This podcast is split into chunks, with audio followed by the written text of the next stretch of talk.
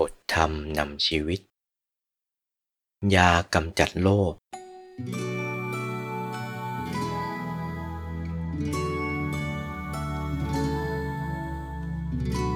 วิธีกำจัดโลภะ ความโลภนั้น ต้องเริ่มต้นที่ใจก่อน เพราะโลภะเกิดที่ใจ นอนอยู่ในใจและเจริญเติบโตอยู่ในใจ เมื่อจะปราบ ก็ต้องปราบกันถึงที่อยู่อาศัย สิ่งที่จะปราบโลภะได้นั้นไม่มีอะไรดีไปกว่าความเสียสละ อันความเสียสละนี้แหละที่เป็นเปรียบเสมือนตัวยาวิเศษ ที่จะกำจัดโลภะออกไปจากใจได้ กล่าวคือ เมื่อความเสียสละเข้าไปแทรกอยู่ในใจ แทนที่โลภะนั้นได้ โลภะก็จะอยู่ในใจไม่ได้อีกต่อไป จากบทเทศนา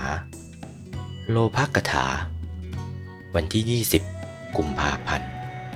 พุทธศักราช 2540